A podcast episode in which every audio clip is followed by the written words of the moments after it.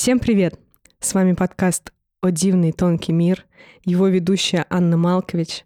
И сегодня у меня в гостях мой друг, поэт Антон Кобец. Всем привет! С прошедшими вас праздниками. Я надеюсь, вы уже отрезвели. С наступившим Новым годом! Привет, Антон! Привет. Давно не виделись. Давно не виделись, доползли до подкаста. Праздники закончились. Нет, не все. У меня день рождения вот Да, праздники закончились общегражданские. Начинаются личные. Да, начинаются личные. Этот выпуск мы записываем в преддверии дня рождения Антона. 13, 13 января Да, 13 1996 года. Да. 13 января у Антона будет день рождения, и сегодня мы, мы, я, наверное, точнее, даю Антону высказаться по разным темам. Мы классно сегодня пообщаемся. И с чего я хочу начать вообще эту беседу? Антон уже третий раз появляется в «О дивном тонком мире».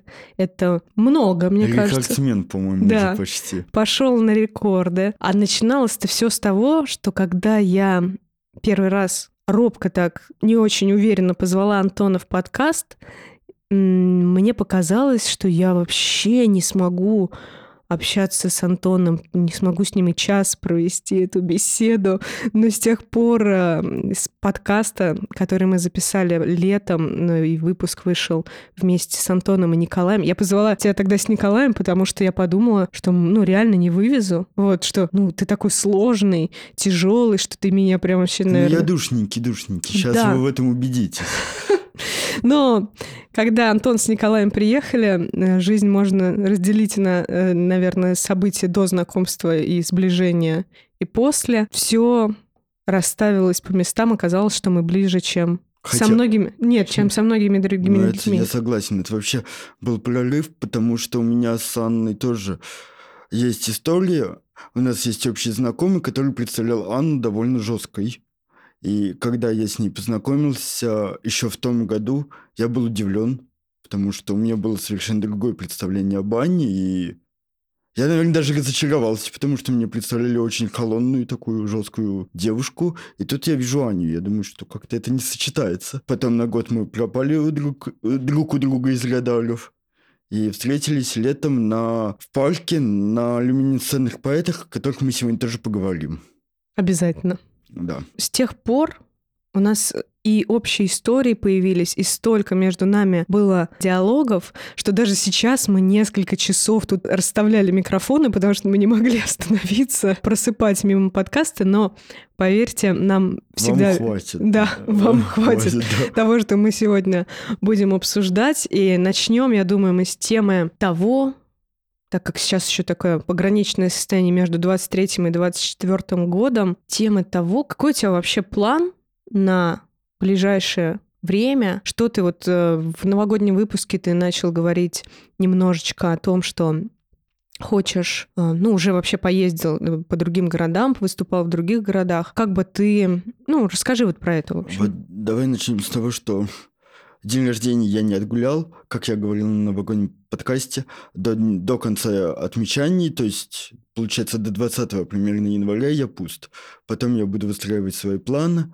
Я надеюсь, что уже что-то появится очень скоро, но сейчас я пуст. А, друзья, у меня впервые в жизни отпуск. Потом, ну, 15 лет я пишу, Восемь из них я пишу с осознанием того, что я делаю, то есть как-то развиваюсь, то есть читаю там, ну, не знаю, Литинститут опять же. И, в общем, до этого я не отдыхал, и тут я ушел в отпуск от 11 ноября, прям так это получилось. 11-11, в день, самый скидочный день, у меня началась Черная Пятница, которая длится два месяца. Я долго задавался вопросом, что такое отпуск, почему я его хочу, вот что такое отпуск для поэта. Для меня это была загадка, как бы знаете, такой код Шрёдингера. Вроде есть отпуск, а вроде его нет. Потому что за это время, а, ну, с 11 я выступил в Москве, сольник дал в Питере, дал сольник выступал, какие-то выступления были. И даже писал стихи. Казалось бы, отпуском это, ну, и не, и не пахнет. Но тут я понял, в чем заключается мой отпуск. Я от себя отстал. Два месяца этих я не думаю о том, как... Не думаю о своих каких-то дальнейших планах завоевания мира и всего такого. Я не думаю о том, как продавать книги. Как бы продаются хорошо, не продаются... нормально. И это такой отпуск, действительно, когда ты реально просто плывешь, и тебе все нормально. Ну, Потому что обычно я живу в режиме, что надо продавать, это же деньги, я же зарабатываю продажи книг в основном, ну и концертами. А тут я это от себя отпустил, фактически у меня финансовый отпуск по большей степени. Ну и, конечно, душевный. А у меня есть такая строчка, которую я хотел упомянуть в подкасте, я не помню всего стихотворения, но из второй книги. «Даже Горле нужен отдых». И вот это да. Я прекрасно понимаю название я не знаю, можно ли в подкасте упоминать Веру Полоскову, но, наверное, можно все-таки. Ну, упоминать конечно, как можно. личность можно, да. Вера Полосковой, последняя книжка, вышедшая в России, называется «Работа горя». Пипец, как я понимаю это название. Это гениальное название, на мой взгляд, потому что третью книгу именно работала Голя. Вот моя хрупкость, которую я дописал в октябре. Я, я не мог выйти из состояния депрессии три года, потому что оно мне было нужно. Я бы мог радоваться жизни, но я себе не позволял. Я как будто на себя положил какие-то плиты, могильные, там, какие угодно, плиты тектонические. И просто нет, нет, нет, надо держать состояние. Я был как актер, который в образе. И три года я находился в этом образе страдальца, и когда книга закончилась, все закончилось тоже. И я пока хочу подышать свободной грудью. То есть получается, что твой лирический герой, он тоже лирический герой. Да, он есть. Да, здесь, здесь а, у нашего дорогого монтажера Атарика должно задергаться глаз. Задергался, задергались просто нос и глаз э, в этом моменте лирического героя. Ты наверняка не слышал наш выпуск с Пивницким и с Эльтерготом, но там э, я как раз говорю о том, что моему, моей лирической героине ей все нужно тоже, когда она пишет, да вот это все, что что она создает, она живет, лирическая героиня оживает в это время. А вот у ребят, я так поняла, они такие живут свою жизнь нормально, и их лирический герой, он живет где-то вот тут, и они с ним как будто бы, знаешь... Нет, нет, нет, у меня не так это работает. Давай иногда заменим на персонаж, чтобы Ательку было лучше жить и приятней. Угу. В том-то и проблема, что мне надо это все хочу сказать что-то не банальное, но скажу так, как плохой литератор, скажу, мне надо это все все-таки кровью делать. Я не могу все-таки как-то совсем уж его отпустить. Мне надо все-таки это испытывать. Я не могу это из воздуха взять совсем уж вот это свое состояние. Поэтому, когда в связи с несчастной любовью, конечно же, такая несчастная любовь, она у меня была. Когда несчастная любовь прошла, и можно было выходить из этого состояния. Я его задержал. Вообще я работал, вот я под, уже позже осознал, как я работал над этой книгой. Все то время, что человек делал мне больно, я фотографировал эту боль. Как бы в самые критические моменты я как будто бы фотографировал свое состояние. И вот потом из этого альбома, из этого фотоальбома выросла моя книга. Потому что потом случилось так, что, наверное, есть такой момент, я, кстати, его знаю, он у меня не в первый раз, когда боль выходит за какие-то пределы пограничные. Я, кстати, скажу так, что у боли есть тот предел, который нельзя переполнять, иначе стихов тоже не будет. Это вот какая-то, ну... Ну, как... совсем разрушающая да. тебя, тормозящая вязкость. Вот как такая. бы год я не писал эту книгу, я не мог не подступить. И, видимо, когда боль подспала, ну, вот это вот, которая вышла из-за берега, ну, превращает тебя в немощь. Да, а да, когда да. ты она, немощь, ты она все немощная, уже. да. да.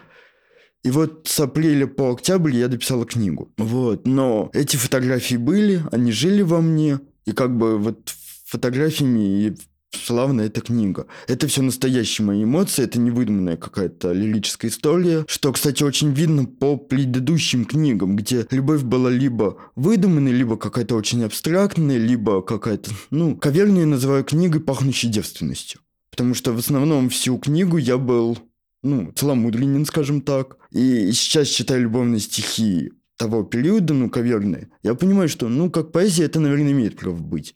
Да, там есть неплохие стихи, но вот именно вот это недостаток какой-то опыта физического, даже духовного какого-то. Мяса он прям, какого-то. Да, мяса, жизни вот этой. Он прям чувствуется. Допустим, в третьей книге я понимаю, что человек писал с опытом. Причем самое прикольное, знаешь что? Что в первой книге как такового секса больше. Потому, ну, как бы выдуманного вот этого вот какого-то как бы. В третьей книге все на каких-то таких тонких материях, какие-то прикосновения, что-то такое. Но это, ты понимаешь, что за этим стоит некая история. Неожиданно подкаст ушел в сторону секса. Да, вообще неожиданно. Но я говорю, сейчас сядем, будет как будет. Хорошо, мне нравится, кстати, куда ушел. Нормально.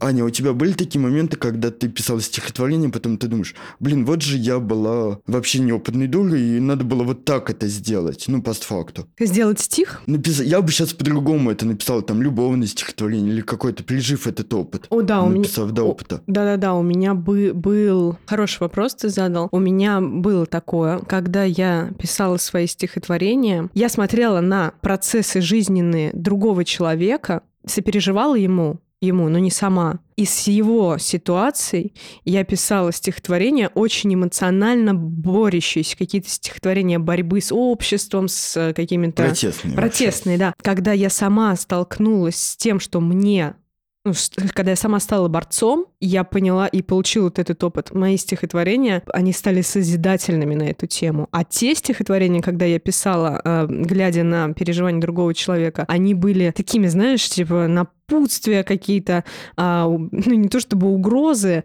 а, людям, ну вот странные. И я, да, я сейчас на них смотрю и думаю, ну это было наивно. Да. Вот да. наивность, да, это хорошее да. слово. Буквально через пару дней мне исполнится 28, и я понимаю клуб 27. Ну, не в плане самоубийства или еще чего-то. Ты понимаешь, что это такой возраст, когда нужно что-то менять. И когда происходит выгорание. Вот у меня, допустим, было очень сильное выгорание перед 27. И мне кажется, если бы я не пошел на какие-то решительные шаги, такой как смена не деятельности, а смена вектора, я бы, мне кажется, себя где-то погубил. Я понимал, что мне либо уходить сейчас в свободное плавание, это мой важный шаг, либо мне уходить уже в 30, потому что ну, 28-29, это ну, для меня ни о чем, это какие-то незнаковые даты, а вот клуб 27, там 27 все знают, и это очень интересно, и я вот понимаю, почему вот это такой переломный момент. Это последний момент, рывок, когда можно сделать что-то до 30, типа вот реально пойти по-другому, а потом уже ты в 30 начинаешь какую-то новую жизнь. Мне кажется, э, я думаю, многие со мной разделят это мнение, что это твой последний рывок, когда для тебя цифры еще имеют значение. А под, после 30 они реально перестают иметь. Но да, ну, я подожди, думаю, что еще это чем-то еще же никто из нас не сталкивался с ракетом, Ань, посмотрим. У меня пока вообще нет уставок на 40. А, а. Мои часики все тикали вовремя. У меня часики тикают тоже как-то вовремя, потому что я вообще поздний цветочек, я вот об этом много думаю, что я жду тридцатки спокойно, как бы. Я положительно отношусь к этому. Да, я тоже, знаешь, я всегда горжусь своим возрастом, потому что меня устраивает э, там какие-то моменты изменений во внешности, и эм, наоборот всегда с гордостью говорю о своем возрасте. Кстати, по поводу внешности. Я положительно отношусь а, к каким-то омоложивающим процедурам, если я буду выходить на сцену. Ну, я не хочу себя перетянуть, но какие-то филлеры или что-то такое с возрастом я бы, может быть, стал делать, но чтобы выглядеть на сцене приемлемо и приятно. Но, опять же, на сцену выходить в позднем возрасте я не хочу. Ты в конце года ушел из общества люминесцентных поэтов. Давай чуть-чуть я поясню, я ушел не из общества люминесцентных поэтов, я ушел вообще из всех проектов как резидент. Я очень надеюсь, больше не, не быть резидентом какого-либо проекта. Я готов сотрудничать. Сразу поясню, потому что для слушателей любой, может быть, после данного подкаста, любой мой приход в какой-то проект, ну, в качестве гостя, откатом назад, типа, сдался, нет, это не так. Я позволяю себе вот мы много говорили про позволение на новогоднем подкасте. Я позволяю себе приходить, но приходи, не подписывайся под это. А я вам сейчас чуть-чуть расскажу, как работает вообще эти сообщества. У нас нет никаких контрактов, разве что. У Made Inside я не уверен, но это вообще отдельная тема. Да, потому вот, что Made Inside да. это не сообщество, это лейбл. Это лейбл, да. У сообществ нет контрактов, но когда я являюсь частью сообщества, для себя у меня есть контракт. Я как бы привязан для себя в этот момент к сообществу должен выражать какой-то патриотизм сообщества, какую-то вот коллегиальность. Поэтому, когда я Максиму Кузьмину сказал, что я хочу ну, заняться сольным творчеством, он «а ты не у...» И тут я его перебил. Не дал ему задать этот вопрос, это было для меня принципиально важно. За несколько дней до их трехлетий я сказал, что я ухожу, что это будет мое последнее выступление в качестве резидента. И когда Максим подумал, что я уже занимаюсь сольной карьерой и зачем уходить, для меня это принципиально важно. Я для себя подписал контракт, который я хочу доработать, ну, в данном случае до трехлетия. Я доработал, я был с ребятами почти год, и я понял, что я, ну, не вывожу, Ну, это вообще отдельная тема, долгая. Ну, сейчас мы поговорим Не, про во- это. не вывозишь быть причастным? Не вывожу быть причастным, да. Я уже понял, что я прошелся почти по всем московским проектам. Так сложилось, что у меня очень богатая творческая биография в этом плане. И я понял, что политика многих проектов меня не устраивает. Ну, практически всех. Я хочу делать то, что я делаю, и мне позволяют. Люмины мне очень позволяли делать то, что я делаю. Но все равно вот есть какая-то такая, Антон, а может помягче, а может что-то более светлое. И даже вот это вот уже как бы надежда на свет от меня. Да, я очень мрачный поэт. А она меня уже триггерит, я понимаю, ну, ребят, ну вы меня приняли таким, как я. Ну, ну зачем каждый раз, как бы, ну, вот пытаться подойти с какой-то светлой стороны? Ну, потом я им все равно присылал мрачную подборку, они ее принимали. Ну, просто уже же бессмысленность это, это как-то, ну, немножко бессмысленно в том плане, что ну, не даст козел молока. Ну да, то есть ты немножечко подустал, получается, ты понимаешь, что тебя в любом случае примет, но ты подустал просто сталкиваться с этим. Да, и, наверное, я понял, что... И вот по поводу вопроса Максима, а ты не уже? Нет, мне надо было официально как бы, ну, закончить это, себя отпустить. Чтобы... Потому что многие уходят из проектов как? Просто вот, ну, берут и не ходят на проект. Но это для меня, допустим, это чем неприемлемо? Было Тем, бы что... прикольно, если бы Огнев просто из начистоту ушел, просто бы не пришел на концерт и все. Вот, ну, например. Но для меня это чем было неприемлемо? Тем, что могут же подумать, что не зовут, ну, из такого разряда. Не-не-не. Я прям на сцене, кстати, я любитель жестов, как и Сережа, тоже по Новый год. Ну да, ты любитель Вот. жестов. Сейчас, секунду, я тебе сразу задам подлавливающий вопрос. Ты уже второй раз говоришь о том, могут подумать, могут подумать. Ты заметил это? Да, я заметил. Да, вот лю- любовь к жестам, значит, ну и, и Ну, ок, да, да. да. И для меня было важно сказ- озвучить это со сцены. Я, я на своем как бы, ну... Я первый поэт, который озвучил это со сцены. Я видел такие посты, что-то такое, но я прям на сцене трехлетия сказал, что я ухожу по поводу ухода. Ну, все, я закончил с резидентской деятельностью. Всем спасибо. Еще важно, вот вспомнил, что важно.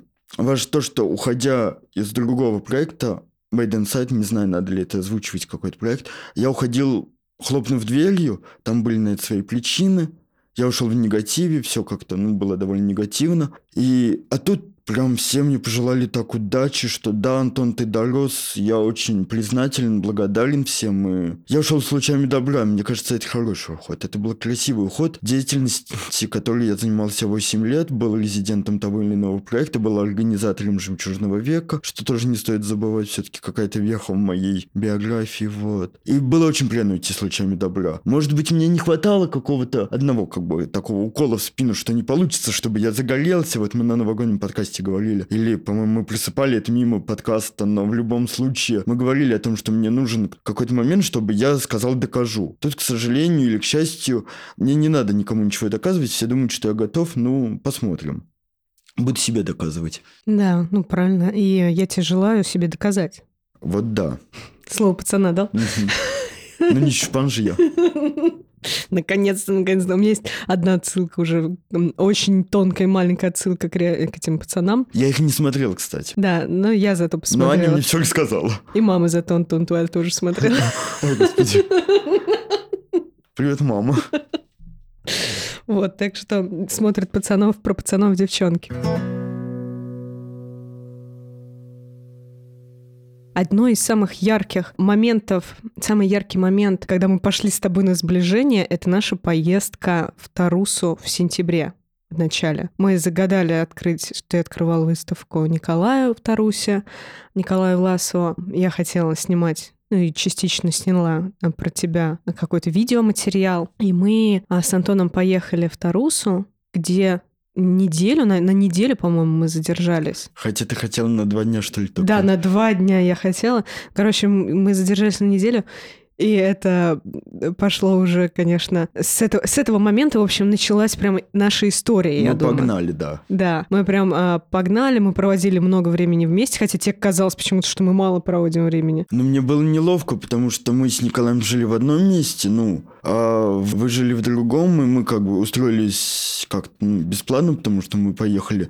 И вот теперь погнали, почему мы жили бесплатно, собственно говоря.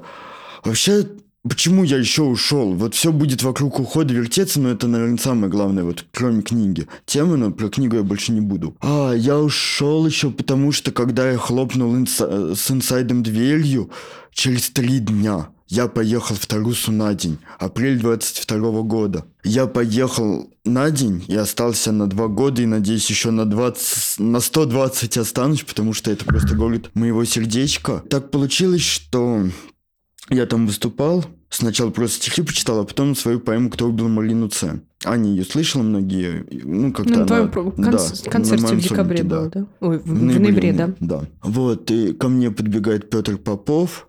Ну, я тогда не знал, что это Петр Попов. Он сценограф, он архитектор, сценограф, он много работает с театром, он ко мне подбегает и говорит, надо ставить.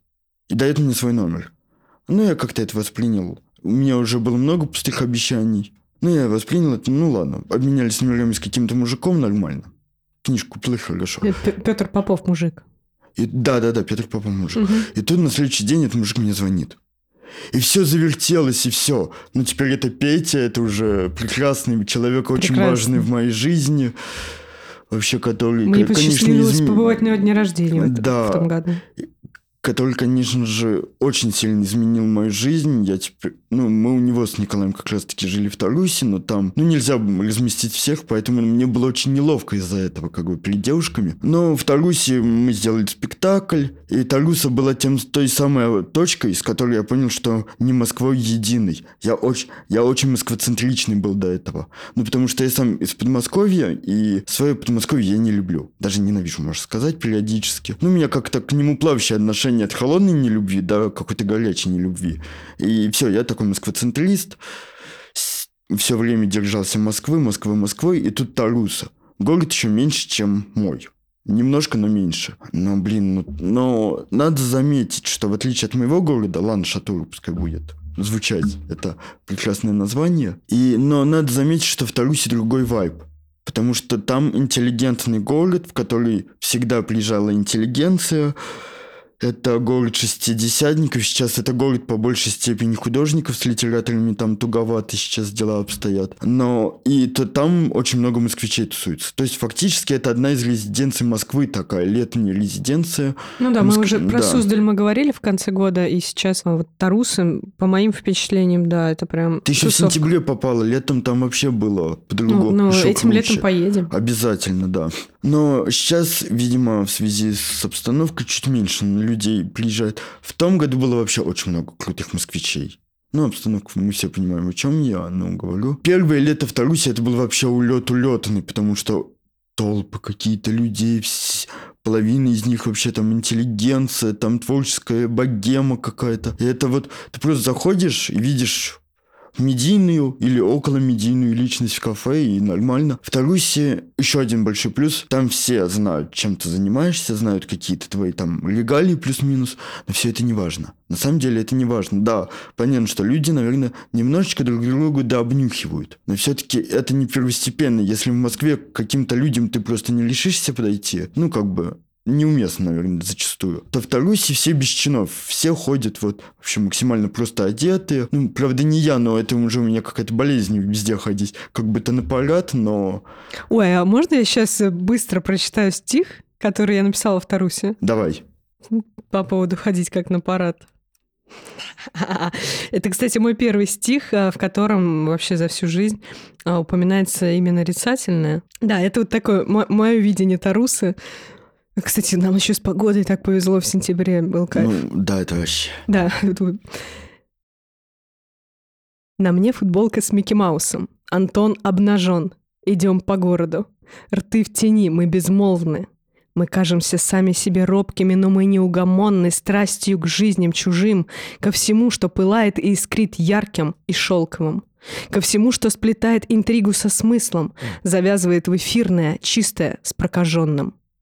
Антон отстукивает ритм. Я сегодня на тонком и нежном.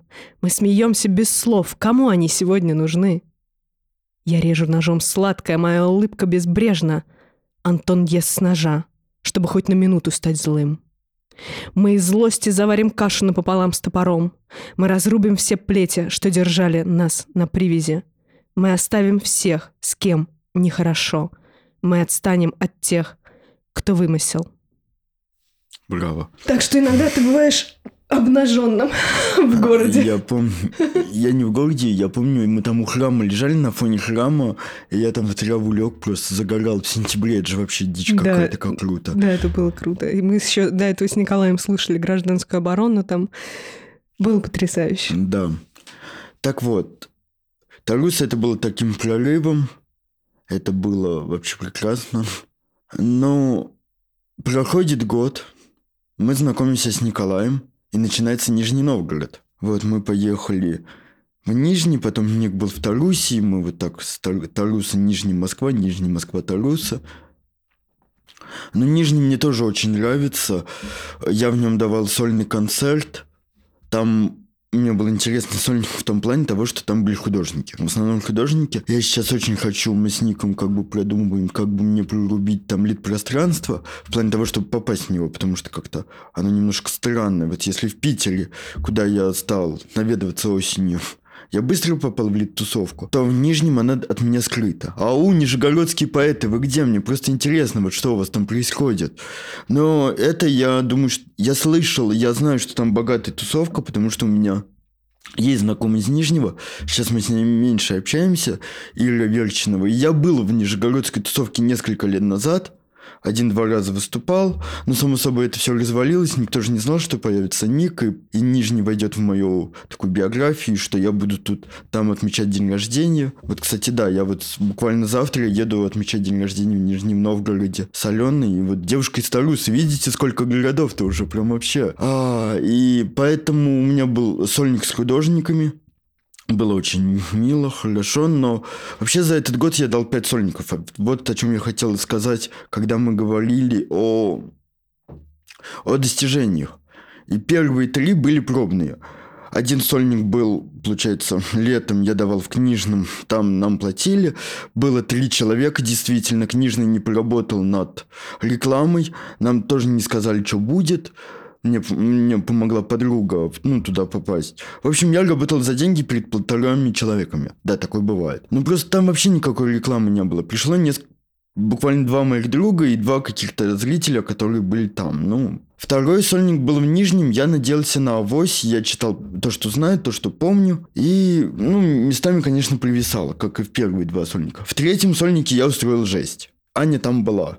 Это была читка полной хрупкости, я не дописал всего двух стихов. Это было 70 стихотворений за час, я просто как пулемет. Но все равно были хорошие фидбэки, парочку человек сказал, что да, что это жестко, что немножко быстро и они устали, но Ну, в хотя целом бы, да, были бы фидбэки- перерывы чуть-чуть. но фидбэки были хорошие в целом, спасибо.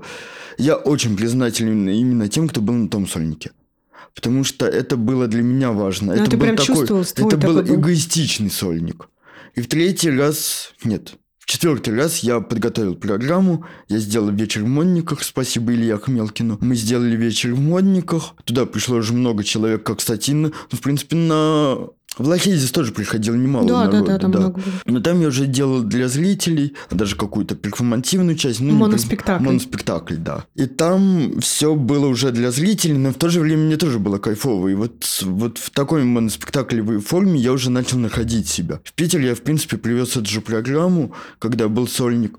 В Питере было примерно столько же народу, сколько и в Нижнем, но я не расстраиваюсь, я рад. Это мои первые шаги по городам, и то, что ко мне приходит около 10 человек в других городах, это нормально. Мне кажется, но у меня и залы маленькие. Я специально выбираю маленькие залы, потому что делать в каком-то большом пространстве, зная, что к тебе придет мало людей, ну извините, а, а чего ждать? Я очень не люблю нелогичность и необразованность, о чем мы сейчас будем говорить, кстати говоря. Вот да, да, да. мы прям ждем. Всю вторую половину подкаста мы уже сидим. Ждем, вот Э. Я, я прям так это, натираю Да. ладошки. Вот. Ну и сейчас я расскажу про последний город в этой четверке прекрасной. Нет, ну да, Москву, если брать четвертый. У меня появились друзья в Питере, и я поехал в Питер. В Питере на тусовку я напал быстро. Но я уже как-то раз выступал в Питере два года назад, я просто написал этому же парню, и выступил у него. А потом я узнал, что в этом же здании на другом этаже будет вечер на следующий день. И, в общем, мои друзья, которые не так сильно связаны с литературой, неожиданно побывав на первом концерте, влюбились в поэтическую жизнь. И у меня получился литературный трип по Питеру. Я был там больше недели, и за, ну, за 10 дней выступал раз 5. Норм, типа. Вообще, ну это классно. На самом деле, опять же, что касается начала.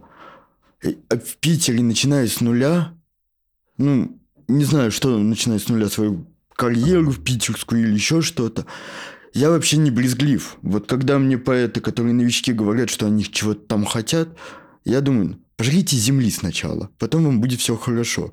Вот сейчас в Москве у меня хороший зал, у меня много людей. Опять же, не так много, как бы хотелось. Мы сейчас не ну, говорим подожди, о но у тебя нету директора, чтобы у тебя было... Вот это, кстати, цель на, след... на этот год. Вот. Вот это цель на этот год, да. Как бы, да, в новогоднем выпуске мы тоже там говорим э, о команде, и я думаю, что это важно. Да, но команда как бы... Ну, мне нужен продюсер или директор, я не знаю кто. Вот это будет моей, наверное, целью года, в принципе. Ты не знаешь кто, поэтому у тебя его нет. Вот да, надо поставить цель. Написать на карте...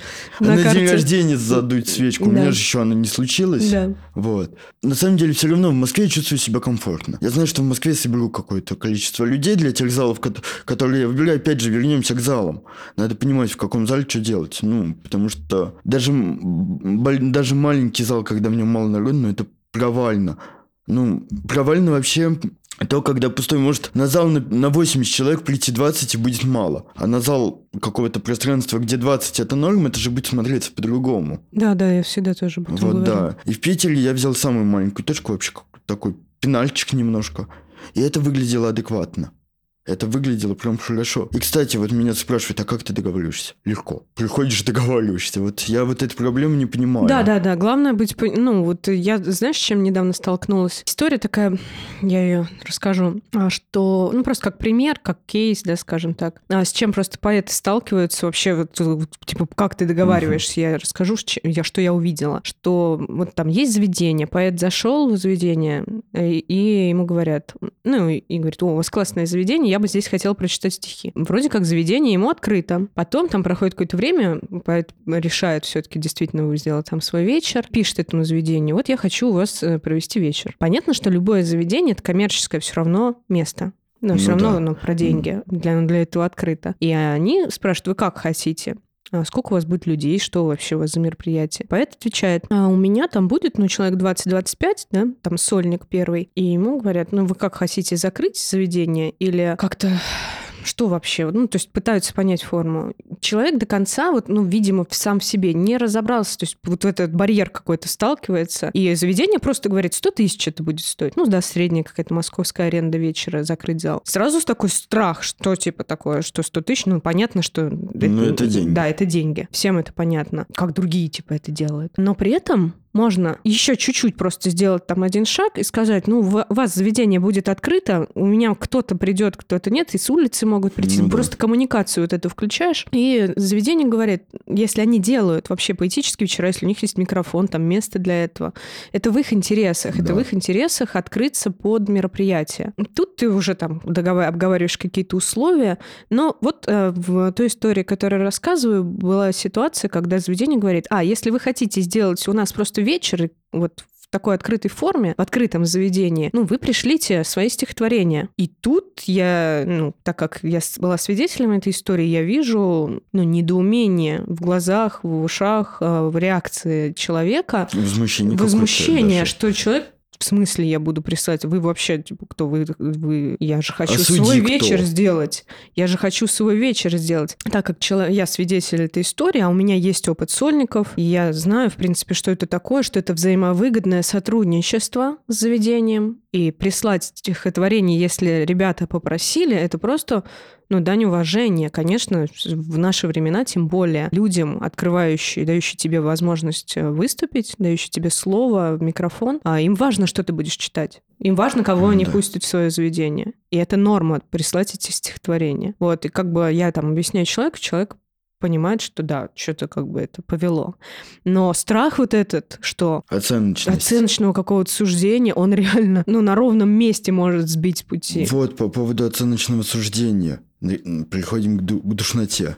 Постепенно приходим к душноте. Оценочное суждение. Мне не страшно. Не потому, что там я какой-то супер-пупер или что-то такое. А потому что пять лет лит-института. Это когда тебя постоянно оценивают твои тексты. Мой лит-институт был довольно непрост. И отчасти из-за того, что я пришел туда без бэкграунда вообще какого-либо. А ты еще в нашем выпуске с Николаем, по-моему, говорил, Что-то да? да, такое говорил. Я пришел колхоз с колхозом, там что-то слышал о Бродском, а так вообще Серебряный век, это такие шапки, верхушки Серебряного века. И потом я стал просто покупать книги. Вот сейчас я принес Канне, ну, не то, что принес Канне, просто я зашел в книжный и купил целых три книги поэтических, вот, я с ними таскаюсь. Для меня это совершенно нормально, купить три книги поэзии, чтобы быть даже могу вам сказать, кого, мало ли. Так, ну тут Сильвия Плат лежит уже Анина. Аня тоже приобрела себе Сильвию. А Чарльз Симик, кстати, очень классный. Я увидел его в Питере в октябре, потом не мог его найти. В Питере в декабре я его купил. Давай. Ой, какая книга тяжелая. Вот.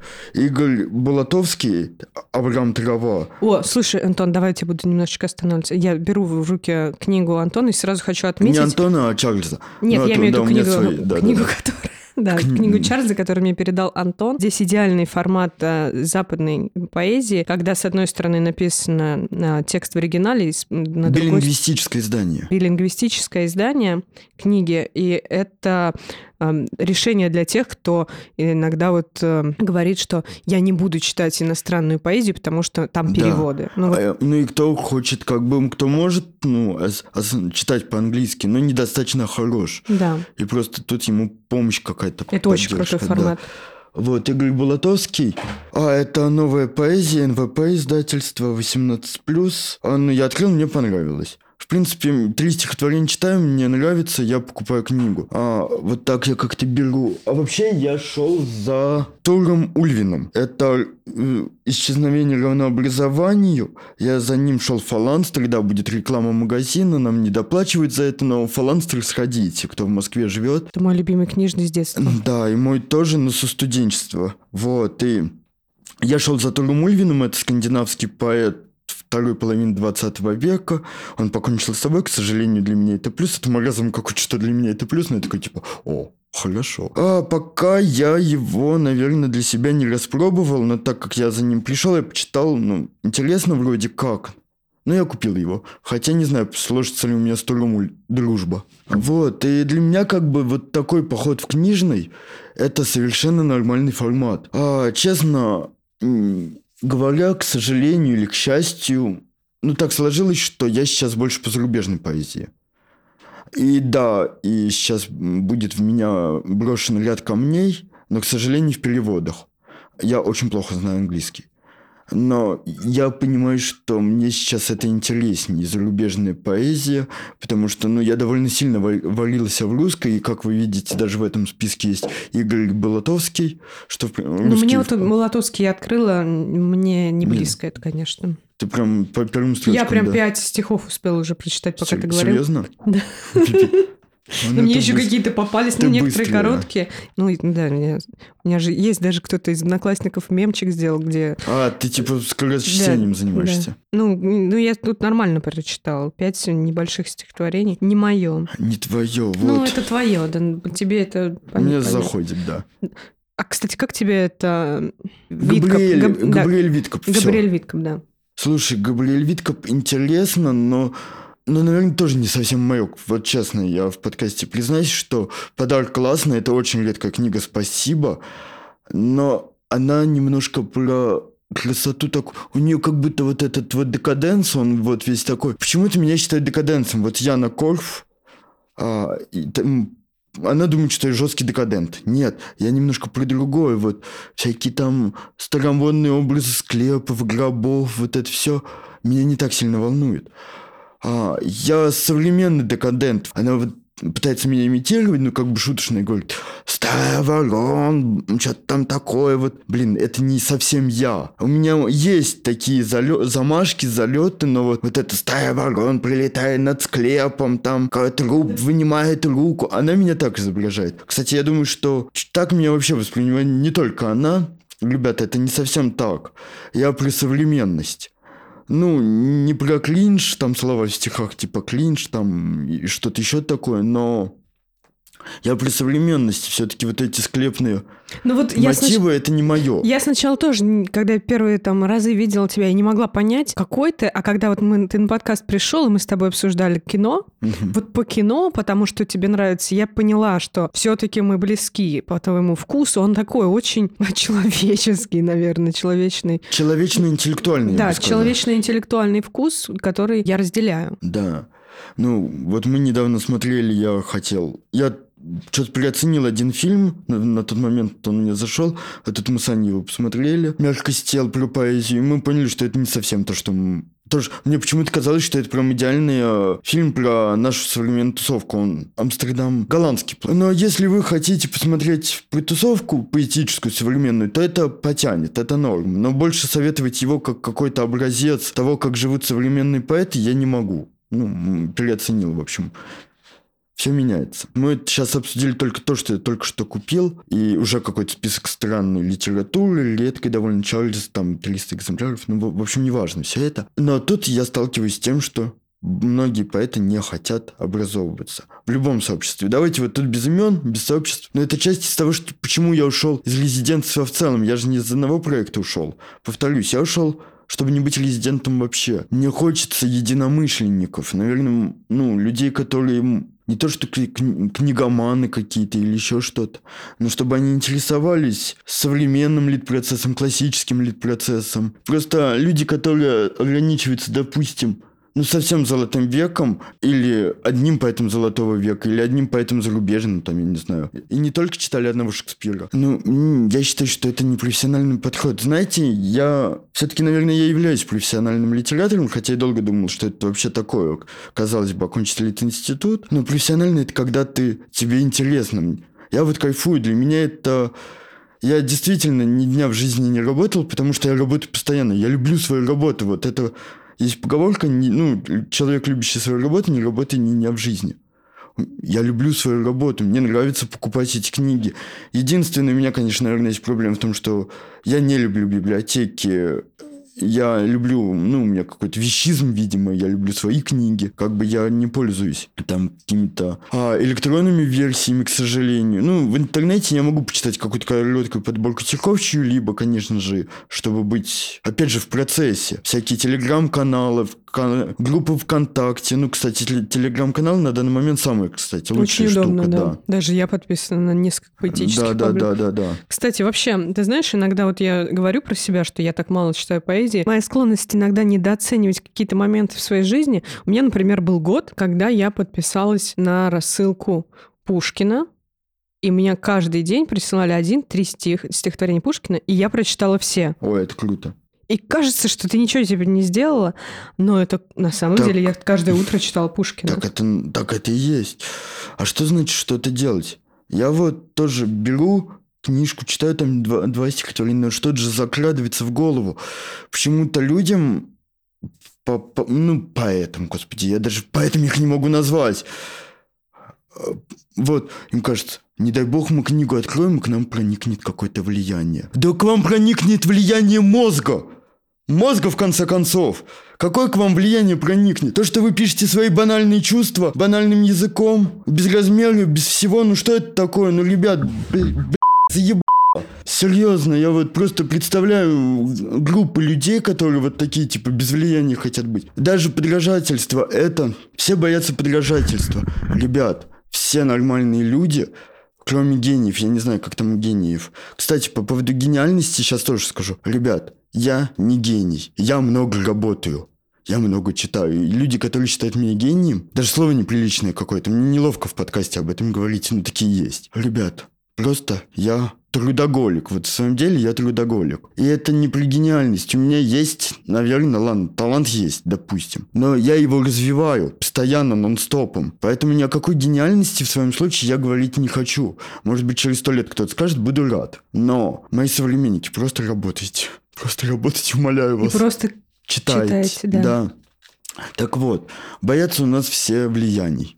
Все, все боятся подражательства Очень часто сталкиваюсь. Стоит дать человеку сказать, это не хочешь, попробовать там, ну, может, позаниматься с кем-то как-то. Педагоги, например, да, существуют. Ведь все, знаешь, ходят каким-то коучем непонятным, э, коуч ради коуча, но при этом просто пойти к учителю литературы, э, музыки или, ну, каким-то таким, да, уже ремесленническим. Все... Слушай, Это, это прям что-то такое. в душу лезут, в душу.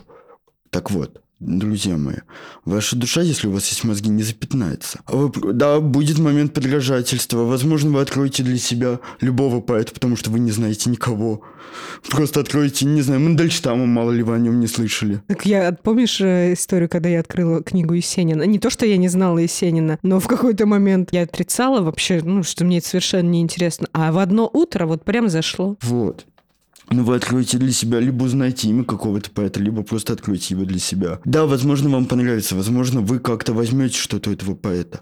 Но, знаете, тут все, конечно, уже зависит максимально от вас. К сожалению, даже не от вас, от ваших дарований. Потому что я сам был ну, не подражателем, но у меня был момент, когда я был очень сильно под влиянием. И сейчас я его в себе ощущаю, но это влияние другой поэзии, оно настолько растворено, настолько стало моим, что я просто научился жонглировать кучами, кучами поэтов, я просто как циркач, жи- ну, играю ими как шариками. Вот тут мне нужна нотка Цветаевой, тут нотка Целана, тут нотка Мандельштама. Это уже в оркестр превратилось, это уже я. Ну, поэтому постоянно идут какие-то споры. Да нет, ты современный Есенин. Да нет, ты Мандельштам. Блин, я не Есенин и не Мандельштам, я Кобец. Просто я читал и Есенина, и Мандельштама. А, кстати, от меня еще такая рекомендация. Я все-таки не совсем да, а, сама а, образована с поэтической точки зрения. Мой э, путь, он познание поэзии начался только в прошлом году.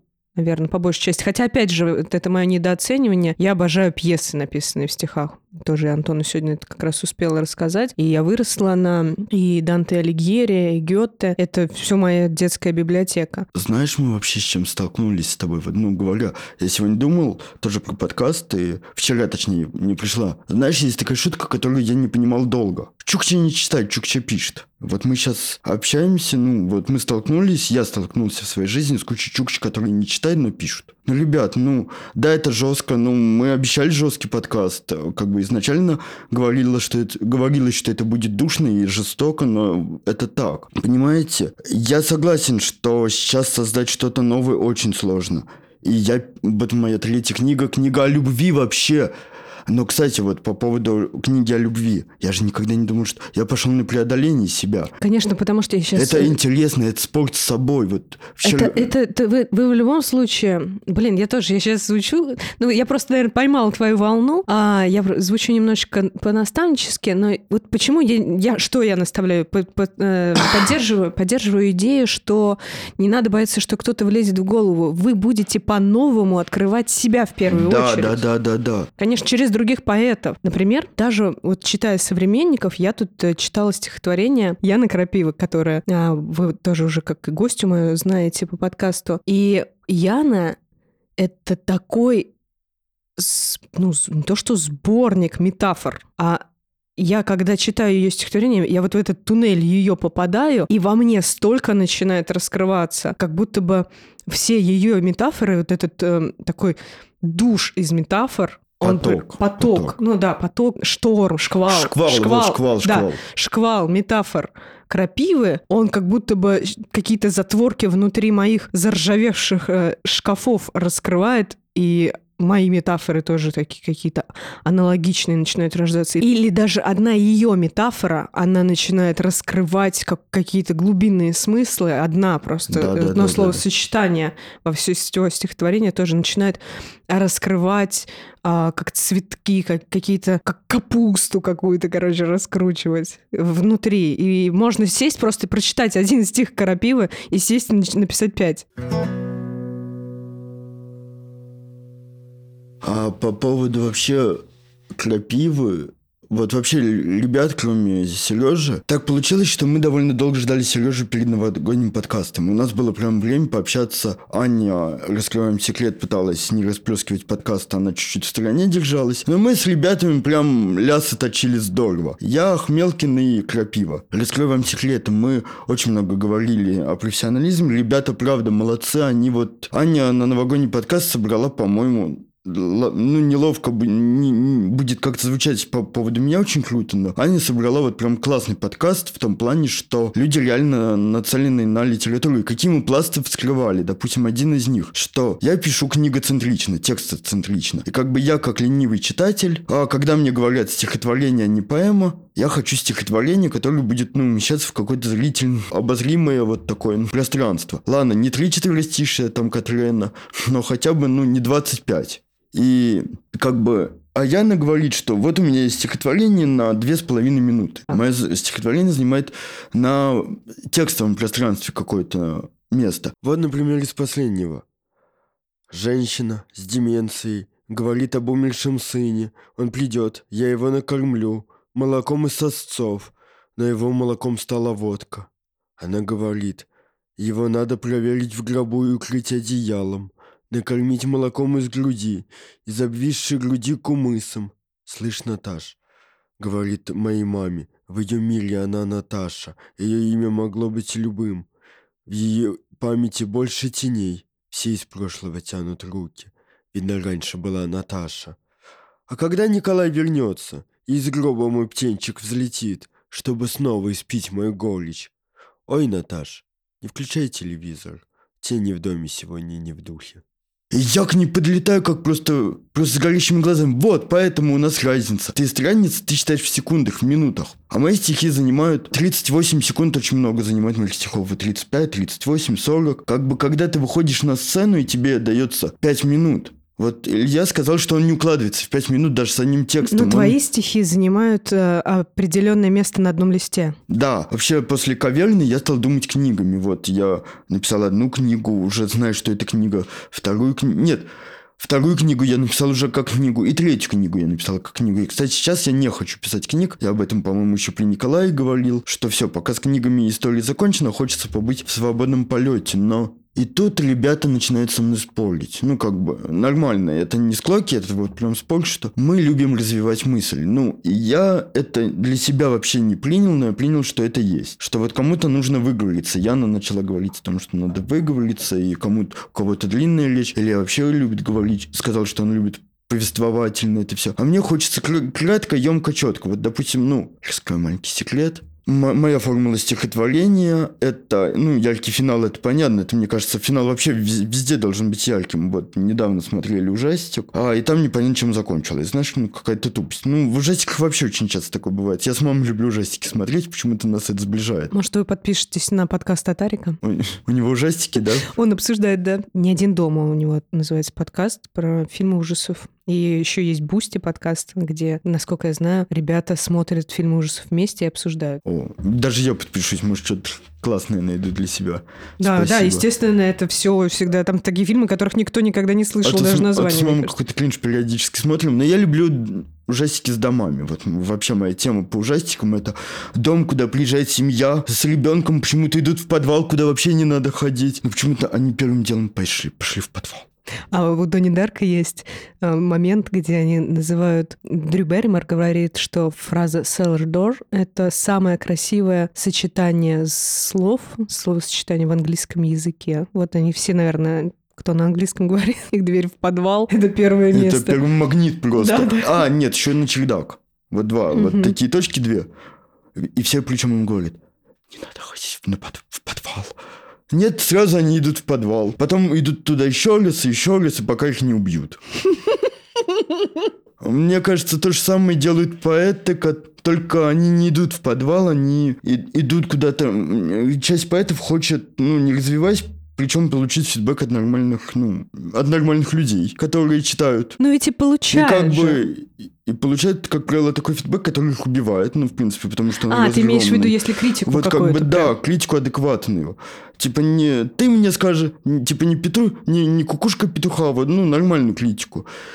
И мне в одном мероприятии, не буду тут же говорить ничего такого, но мне один из людей в мероприятии сказал, мы хотим критику, типа, ну, какого-нибудь там вообще мастера прям. И я сказал, не надо, ребят, вы не готовы к ней. Он вас настолько вот испепелит как бы, ну, что это будет вообще, ну, ну, руки просто, опустятся. Просто да, просто... Да, вместо вот этой критики просто э, из доброй воли откройтесь литературе. Да, да, да, да, да, ну куда критику? Как бы... Что за мазохизм? Вот да, как бы критику, ну, к которой вы совсем не готовы. Просто даже если вы кому-то заплатите, человек будет с вами честь, потому что уровень поэзии зачастую, опять же скажу жестко, но уже без кликов, настолько плох, что ну, мало кто возьмется вообще это критиковать. Ну, типа, ну, ребята, о чем вы вообще говорите? Ну, разбирать нечего зачастую, к сожалению. А, но если вы заплатите какому-то профессионалу, он возьмется за это, но он будет честен не за ваши деньги, а потому что ну, он принципиальный человек и скажет вам все по полочкам, это вас просто разгромит, и вы будете как люди в ужастике, которые идут в подвал, куда вам вам не надо ходить. Надо сначала дома обжить. То есть, а дома на что? Литература. Вот обживайте дома, потом в подвал спускайтесь. Литература вот. и другие тоже источники да, вдохновения. Вот, Я считаю, кстати, что не стоит ограничиваться. Нет, подожди.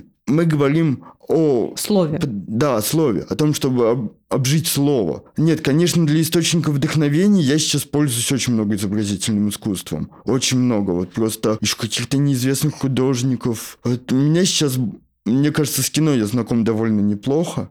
Позволю себе такую надежду с кинематографом. Но вот с художниками все-таки было более слабо. Ну, как более слабо? Не то, что я там Репина не знал, ну, как бы, ну, ослабленное какое-то. Я про художников, кстати, вот даже если ты знаешь Репина или Пикассо, все равно мало знать.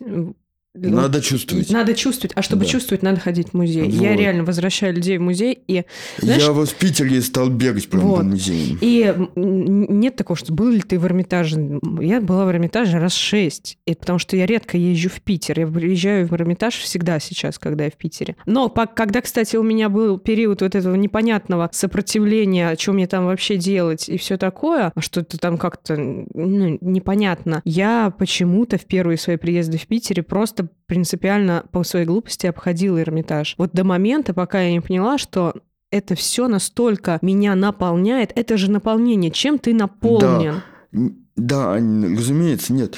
У меня же был прекрасный случай, когда я читал про какого-то художника, не помню про какого, в Литинституте на семинаре, ну, перед семинаром, меня проходит девочка, моя однокурсница, и спрашивает, зачем ты это читаешь? Типа, мы занимаемся литературой. И я тоже хлопнул себя по лбу. Если бы я действительно бил себя по лбу каждый раз после тупости, мой бы лоб был разбит. Но суть в том, что мы должны знать все. Но как бы так как этот подкаст, судя по всему, направлен на литераторов, для литераторов. Ну, с большой частью. Ну, как бы да, мой основной посыл это донести до каких-то людей определенных или не совсем определенных некоторые свои мысли, поэтому мы говорим о литературе. Нет, конечно, развитие нужно во всем и в музыке, и в, и в живописи, и в кино, и вообще любое искусство это классно. В любом искусстве надо разбираться. Я даже про балет что-то знаю. Понятно, что еще меньше, чем про живопись, уже теперь намного меньше. Но даже балет меня ну, интересовался. Про, про, про танец, про Исидора Дункан же. Конечно, конечно. А босоножки, кстати, я вот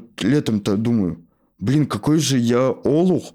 Цветаева мой любимый поэт, и тут я понял, что Валерия Цветаева, ее сестра по отцу сводная, получается, сестра, была одной из босоножек и тоже крайне интересная личность. Как бы, а, вот, знаете, как можно обучаться вообще? Классный метод обучения мой. Мне кажется, он многим подходит вообще. Это когда тебе нравится одна личность, у тебя вяжется цепочечка, цепочечка, и непонятно, куда она тебя приведет. Да. И почему-то у людей эта цепочка не складывается вообще. В общем, у меня недавно был случай, не первый в моей жизни, когда люди, смотря на мои действия, хотят их повторить. То есть я для них являюсь ориентиром или примером. И, боже мой, как же я этого не люблю. Вот некоторые люди хотят быть примерами для окружающих. Это вообще не про меня история, потому что всякий раз, когда человек говорит, я посмотрела, я хочу так же, я чувствую невыносимую ответственность, я начинаю с человеком вести диалоги какие-то о том, что ну я так смог, это мое какое-то решение, это, но ты вот 10 раз подумай, может быть, это не твой путь. И единственное, в чем бы я хотел, чтобы мне, возможно, подражали, это не в уходах, там, в жизни за счет поэзии, потому что, кстати, жизнь за счет поэзии, это все-таки очень нестабильный заработок, и когда человек получает определенную, ну, зарплату, скажем так, ну, не скажем так, вот не, ну когда у тебя да. туры, например. Ну, туры это... Коммерческие. Ну, подожди, все же, все же хотят уйти в никуда, как я, ну, как бы же, ну, существую. Ну, по факту тебе, вот, да. да, можно сформировать на самом деле да, да, какой-то да. вот этот путь, но подобное, опять же, Ире Астаховой. Ты же понимаешь, что у нее туры, и она зарабатывает ну, этим. Для меня не лучший пример, но... Ну, я имею в виду именно с коммерческой ну, я точки понял, зрения. Да, да, да, да, да. Вот. Это, кстати, цель этого года – это найти человека, который бы мне в этом помог. Или группу людей. Но если вернуться к тому, о чем мы говорили, то когда человек зарплаты хочет уйти в поэзию, то, я говорю, ты уже привык к своим ну, определенным деньгам, к своей зарплате. И поэзия тебе такого на данный момент вообще не обещает. И как бы я уж стал поэтом после института, то есть я не работал в офисе. Может быть, если бы я где-то работал в офисе там или еще где-то, я бы тоже не решился на это. А тут как бы нечего терять. Просто ты же знаешь, что вот мы сегодня с тобой э, говорим про, про образование, и вопрос сразу такой встает.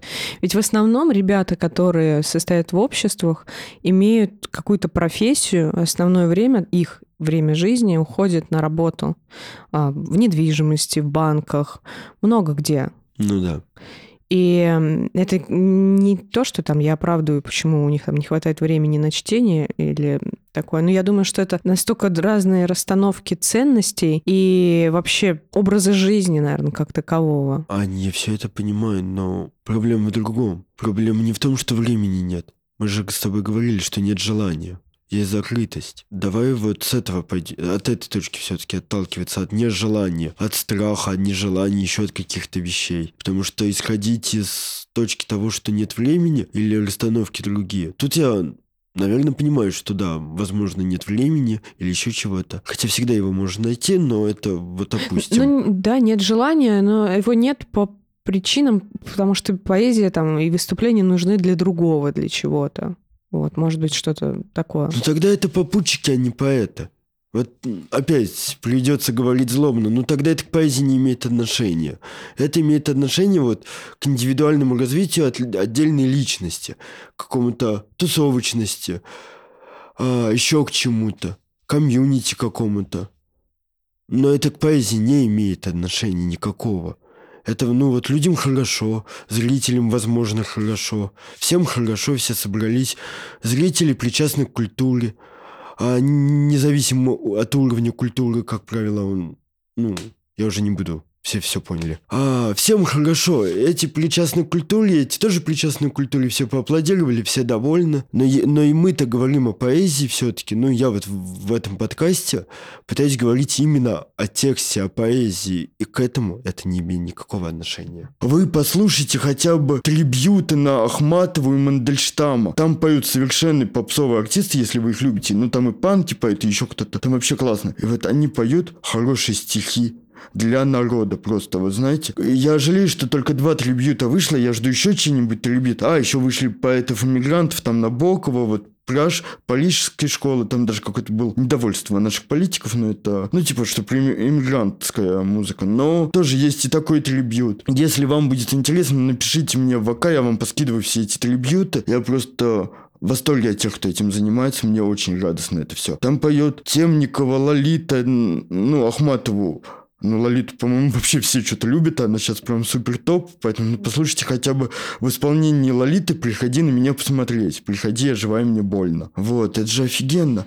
Есть какие-то доступные способы, упрощенные, выйти на высокое. Ну, я считаю, что вот эти люди, которые, ну, певцы, которые взялись за тексты Ахматовой и Мандельштама из-за мигрантов, ну, это прям, ну, герои, я им аплодирую за это, они взялись за хороший материал. Да, я уверен, что в высоком сообществе журнальников и прочих все плевались, многие плевались, потому что, ну, как Лолита может петь Ахматову, допустим? Прекрасно может, если какая-нибудь девочка послушает или мальчик послушает Лолиту и придут на нее на Ахматову, вообще, спасибо, Лолите. Да, свое сделала, сделала ты, кстати, почему ты сказал, что это все-таки подкаст а, у меня для литераторов? Если бы это был подкаст для, про литераторов... Нет, не твой подкаст в целом. Этот выпуск я посвящаю... А, этот выпуск, да. Этот выпуск я посвящаю поэтому, которые не хотят просвещения. Да, это да, потому что так а, подкаст Не-не-не-не-не-не-не-не. был бы там, где а, вы как раз с Крапивой обсуждали и с э, Ильей Ахмелкиным обсуждали вот эти все свои нюансы, потому что я вообще... Вот э, слушатели, Нет, я- сейчас, да. а, скажите мне, насколько вам было бы интересно у меня есть, вообще, вот ты просто это озвучил, и у меня есть вот эта идея. Именно вот эти разговоры, о которых ты рассказал сегодня нам, мы же не сами, и в подкасте этих разговоров у меня нет, но вот эти разговоры, которые э, остаются за микрофоном, профессиональные, насколько было бы интересно а, создать именно профессиональный поэтический подкаст, может быть, в видеоформате. Где мы Если... обливаем друг друга водой, потому что у тебя слишком длинные стихи. Да, вот насколько это интересно? Как ты сам, Антон, думаешь? Слушай, Насколько это смотрибельно? ну, ты... Если, Вот если знаешь, взять разговор ваш перед, э, перед новогодним подкастом, я Слушай. реально просто, я почти что убежала с этого момента, потому что я поняла, что мне сейчас это отберет. Я два раза я такая, ну там невозможно было не зайти в беседу, я такая, воу-воу, не-не-не-не-не, мне нужны силы, потому что сегодня у меня будет э, четыре человека, четыре силы, и мне эти силы тоже собственные нужны, чтобы все это распределить, и вы прослушали наш крутейший выпуск новогодний, вот, то, что получилось. Но, тем не менее, вот этот сам ваш разговор, конечно, это захватывает, это интересно. Слушай, ну... Ты знаешь, в чем проблема? Что вот даже мы можем зажаться за столом. Мы... Как это все выглядело? У нас было, был чан с сигаретами, не сигаретами, а ну, чан для такого, для курения, Пепельница. огромная пепельница. Мы втроем полулежали на кровати в ожидании Сергея, в ожидании Годо. Вы вырежете это из контекста. И разговаривали об этом довольно живо. Я боюсь, что за столом это может стать либо филологично, либо душно, либо мы закроемся. Просто, ну, как бы, все-таки что-то... И всем будет неловко говорить об этом. Мне, может быть, с моим бэкграундом лит-института будет попроще, но мне кажется, я почему-то боюсь, что ребята могут закрыться в том плане, что... А что, как мы можем советовать какие-то такие вещи? Ну, Не, вот именно просто между собой а разговаривать, не, не, как, будто, советы. как будто людей нет. Ну вот, ну тогда и надо создать атмосферу, как будто людей нет. Может быть, как-то микрофоны, там, э, кровати, чтобы мы вот так же сидели, я не знаю, ну, чтобы это было Подкаст максимально... про литературу в кровати. Это, знаешь, это, да, в постели со звездами. Вот. Просто мне кажется, что это должно быть настолько непринужденно, иначе будет чуть-чуть душ- душно реально будет. Именно вот от этого всего я, наверное, и ушел. Если возвращаться к основной теме ухода, я думаю, что мы вам, Саня, все разжевали по поводу ухода. Какие, каких поэтов... Давай назовем по несколько поэтов, которых мы любим. Вот я сейчас возьму такие бразды пра- правления маленькие. Давай я назову Китса, Гомера. Неожиданно назову Пушкина сегодня. Я все-таки назову его. Классно. Так, ну, мне, меня радует, что наши поэты не совпадают, и мы не будем как бы... Не, у меня такой, это, тебя- это, не, не это не список топ-3 там или Ну еще да, что-то. да, это да. вот кого мне захотелось назвать сегодня. Я назову Цветаева Мандельштама я всегда называю. Назову, пожалуй, Лана Бродского. Назову по улице Лана Сильвию Плат. И назову еще, наверное, Сью Оуэна, которую мало знают. Детские стихи для мертвецов. А, Я, по-моему, читала вторую у тебя. Да, я тебе давал. Это прикольно. Мгм. Это, это интересно. Да. Ну, по поводу рус... вообще русский... Ну, вообще, я считаю, что... Что касается современной поэзии, поэзии без рифм, верлибров, белых стихов или рифмованных, вот тут я считаю, что вообще не важно, как вы пишете. Я, вот тут я проявлю нотку патриотизма, несмотря на то, что я сейчас весь в зарубежной поэзии. Я считаю, что путь русского стиха – это путь рифма. К сожалению, я до сих пор в этом убежден. Или к счастью. Я сейчас пишу по-разному, для меня это был тоже какой-то прорыв, я отказался от рифма. Ну, не отказался полностью, но я вот пришел в верлибровую часть, но все равно, когда звучит мелодика рифмованных стихов, вот, ну, наших стандартных там, условно говоря. Как я сегодня сказала, примитивных. Примитивные рифмы. Вот, да. Как мне в детстве казалось. И я понимаю, что, ну, это наше, как бы. Потому что, да, многие ссылаются на то, что зарубежные языки зачастую по своей грамматике не дают такой простор для, для рифм, как русский. Поэтому почему бы нам не пользоваться своим богатством? Но если вам угодно писать верлибры, белые стихи, да пишите как хотите. Главное, читайте и пишите хорошо. А вот мы, мы я же я не, вообще ничего про не сказал. Вот. По поводу потоков метафор. Вот, наверное, я не бы и вообще людям, я знаю группу людей, вот, которые пишут очень классные метафоры. Я бы хотел посоветовать разжать, потому что реально у Яна талантливый поэт. Но поэт, который настолько густой, что вот это уже напоминает какую-то, я не знаю, рынок. Это долж, должен быть магазин с бриллиантом, понимаешь? Вот магазин, в котором в центре под колпаком стоит бриллиант. А так это напоминает рынок вот с кучей товаров, где ты не можешь найти этот бриллиант. Поэтому я думаю, что Яна, которая обязательно, как Аня правильно сказала, прослушай, наверное, наш подкаст, не обидится и просто склади алмазы на видное место, не забрасывай их всем другим другими алмазами или менее классными вещами. Я сейчас даже это прослезилась чуть-чуть.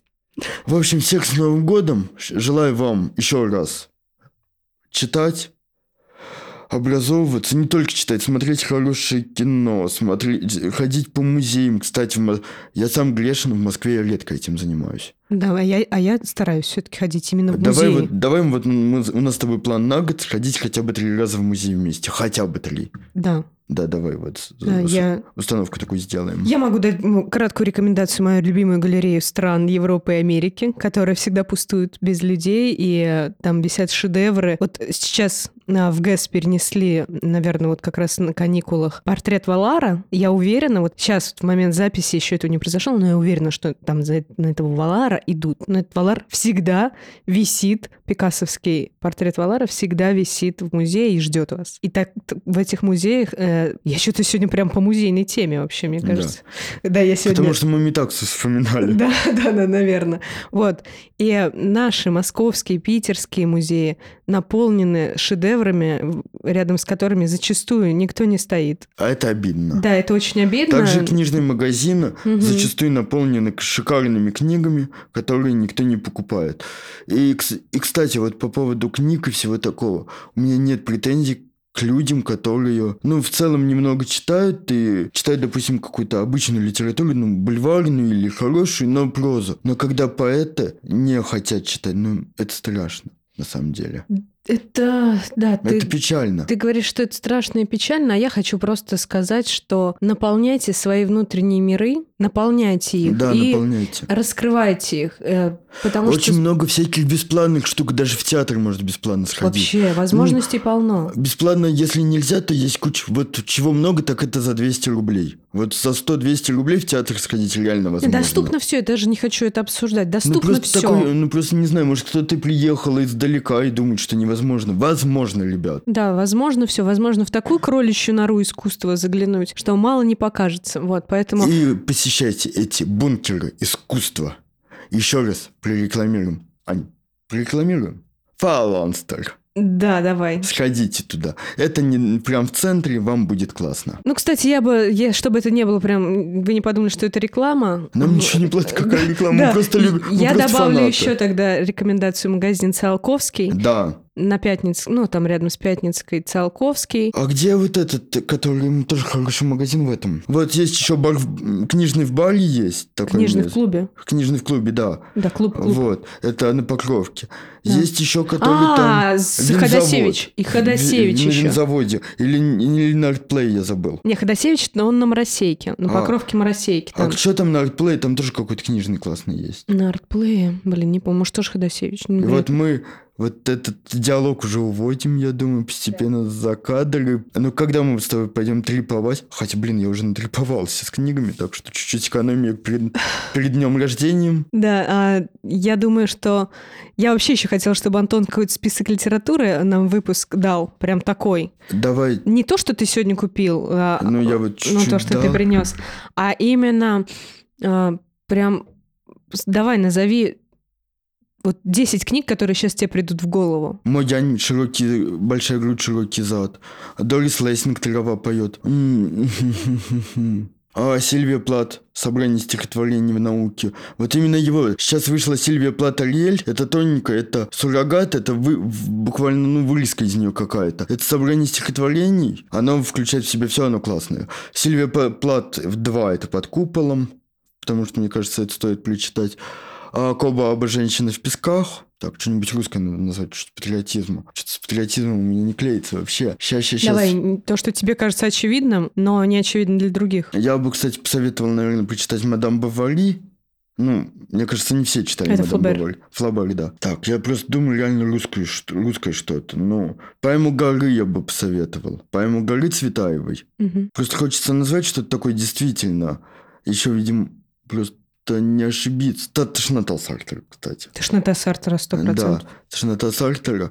Это как раз о том, когда вы вот вы боитесь, что мертвецы, умершие вами завладеют. Кстати, это тоже в нашу сторону, потому что там же герой постоянно боялся. Он же писал биографию кого он там, писателя какого-то, по-моему, он писал биографию, да? Я читала в восьмом классе. Антон. Вот, ну это классно. Я обожаю. э, Да. это тошнота, это, мухи и тошнота – это мои два любимых произведения. По ощущениям, вот слепки ощущений сняты с этих. Ну, книг. кстати, у меня вот школьная это «Унесенные ветром». Ну, мало ли кому-то понравится, но это классная книжка. Маргарет Митчелл. Но она очень легкая, да, она прям, считаю, ну, она прям очень классная. Не знаю, вот типа читайте ее. Ну, наверное, все, потому что Я не считала. я, Не считала, сколько ты назвал. Ну да. я думаю, что достаточно. достаточно. да, потому что уже остальное будет выжимание какое-то. А хочется, чтобы вы все-таки еще на Старый Новый год остались живы и не выжимали себя. Да не надо выжимать. Э, Вот э, у меня были моменты, когда я 60 книг в год читала, но мне это было в кайф. А сейчас, в прошлом году, ну, я читаю сейчас редко, но тем не менее, там под конец года иногда где-то усиливаюсь. Иногда 10 книг ну, целиком прочитать и еще какие-то частично. Например, вот я там, э, у меня есть книга Симоны Вейл, статьи. Мне не нужно прочитать всю книгу Симоны Ну да. Вейл, чтобы наполнить себя чем-то. Но я вот как, по какому-то наитию ориентирам иду и выбираю для себя, нахожу чуть-чуть. И ничего, то, что книга не целиком прочитанная, она может быть... Вот, кстати, по поводу книг не целиком. Ребят, мы с Аней, ну я, мы читаем поэзию, книги не целиком.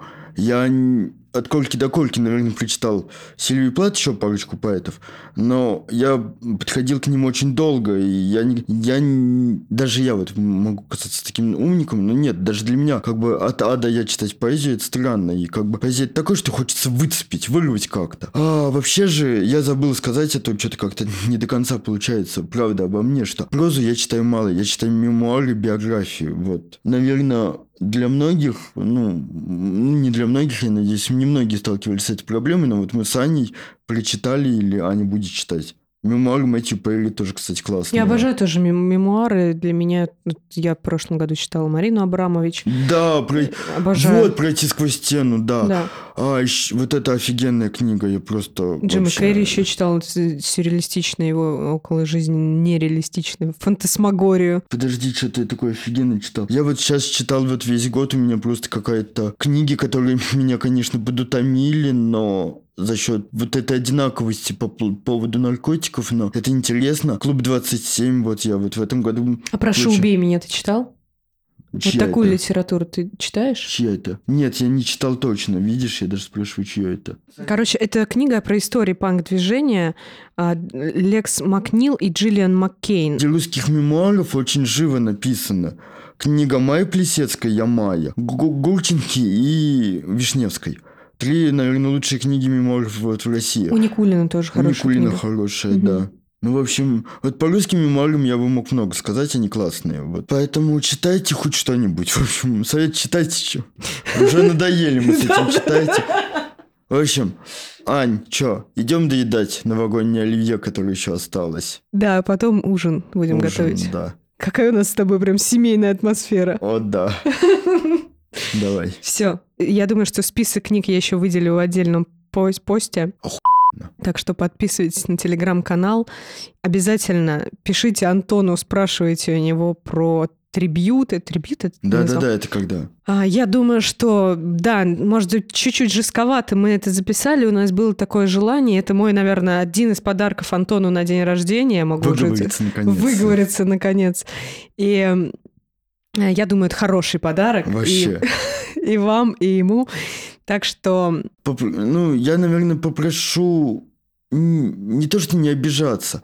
Быть толерантными к нашей токсичности. Вот, кстати, по поводу толерантности к токсичности придется еще договорить. Вот спасибо всем тем, кто вот в последний год, когда, наверное, я уже обрел какой-то, не знаю, вес, не вес, ну, в глазах ребят. Спасибо Люминам, вот правда. Я с вами был токсичен, тяжелым, но вы мне очень нравитесь, ребят. Вам отдельный привет. Супер. Люминесцентные поэты Это, Таня да. и Денис Барановский в следующем выпуске.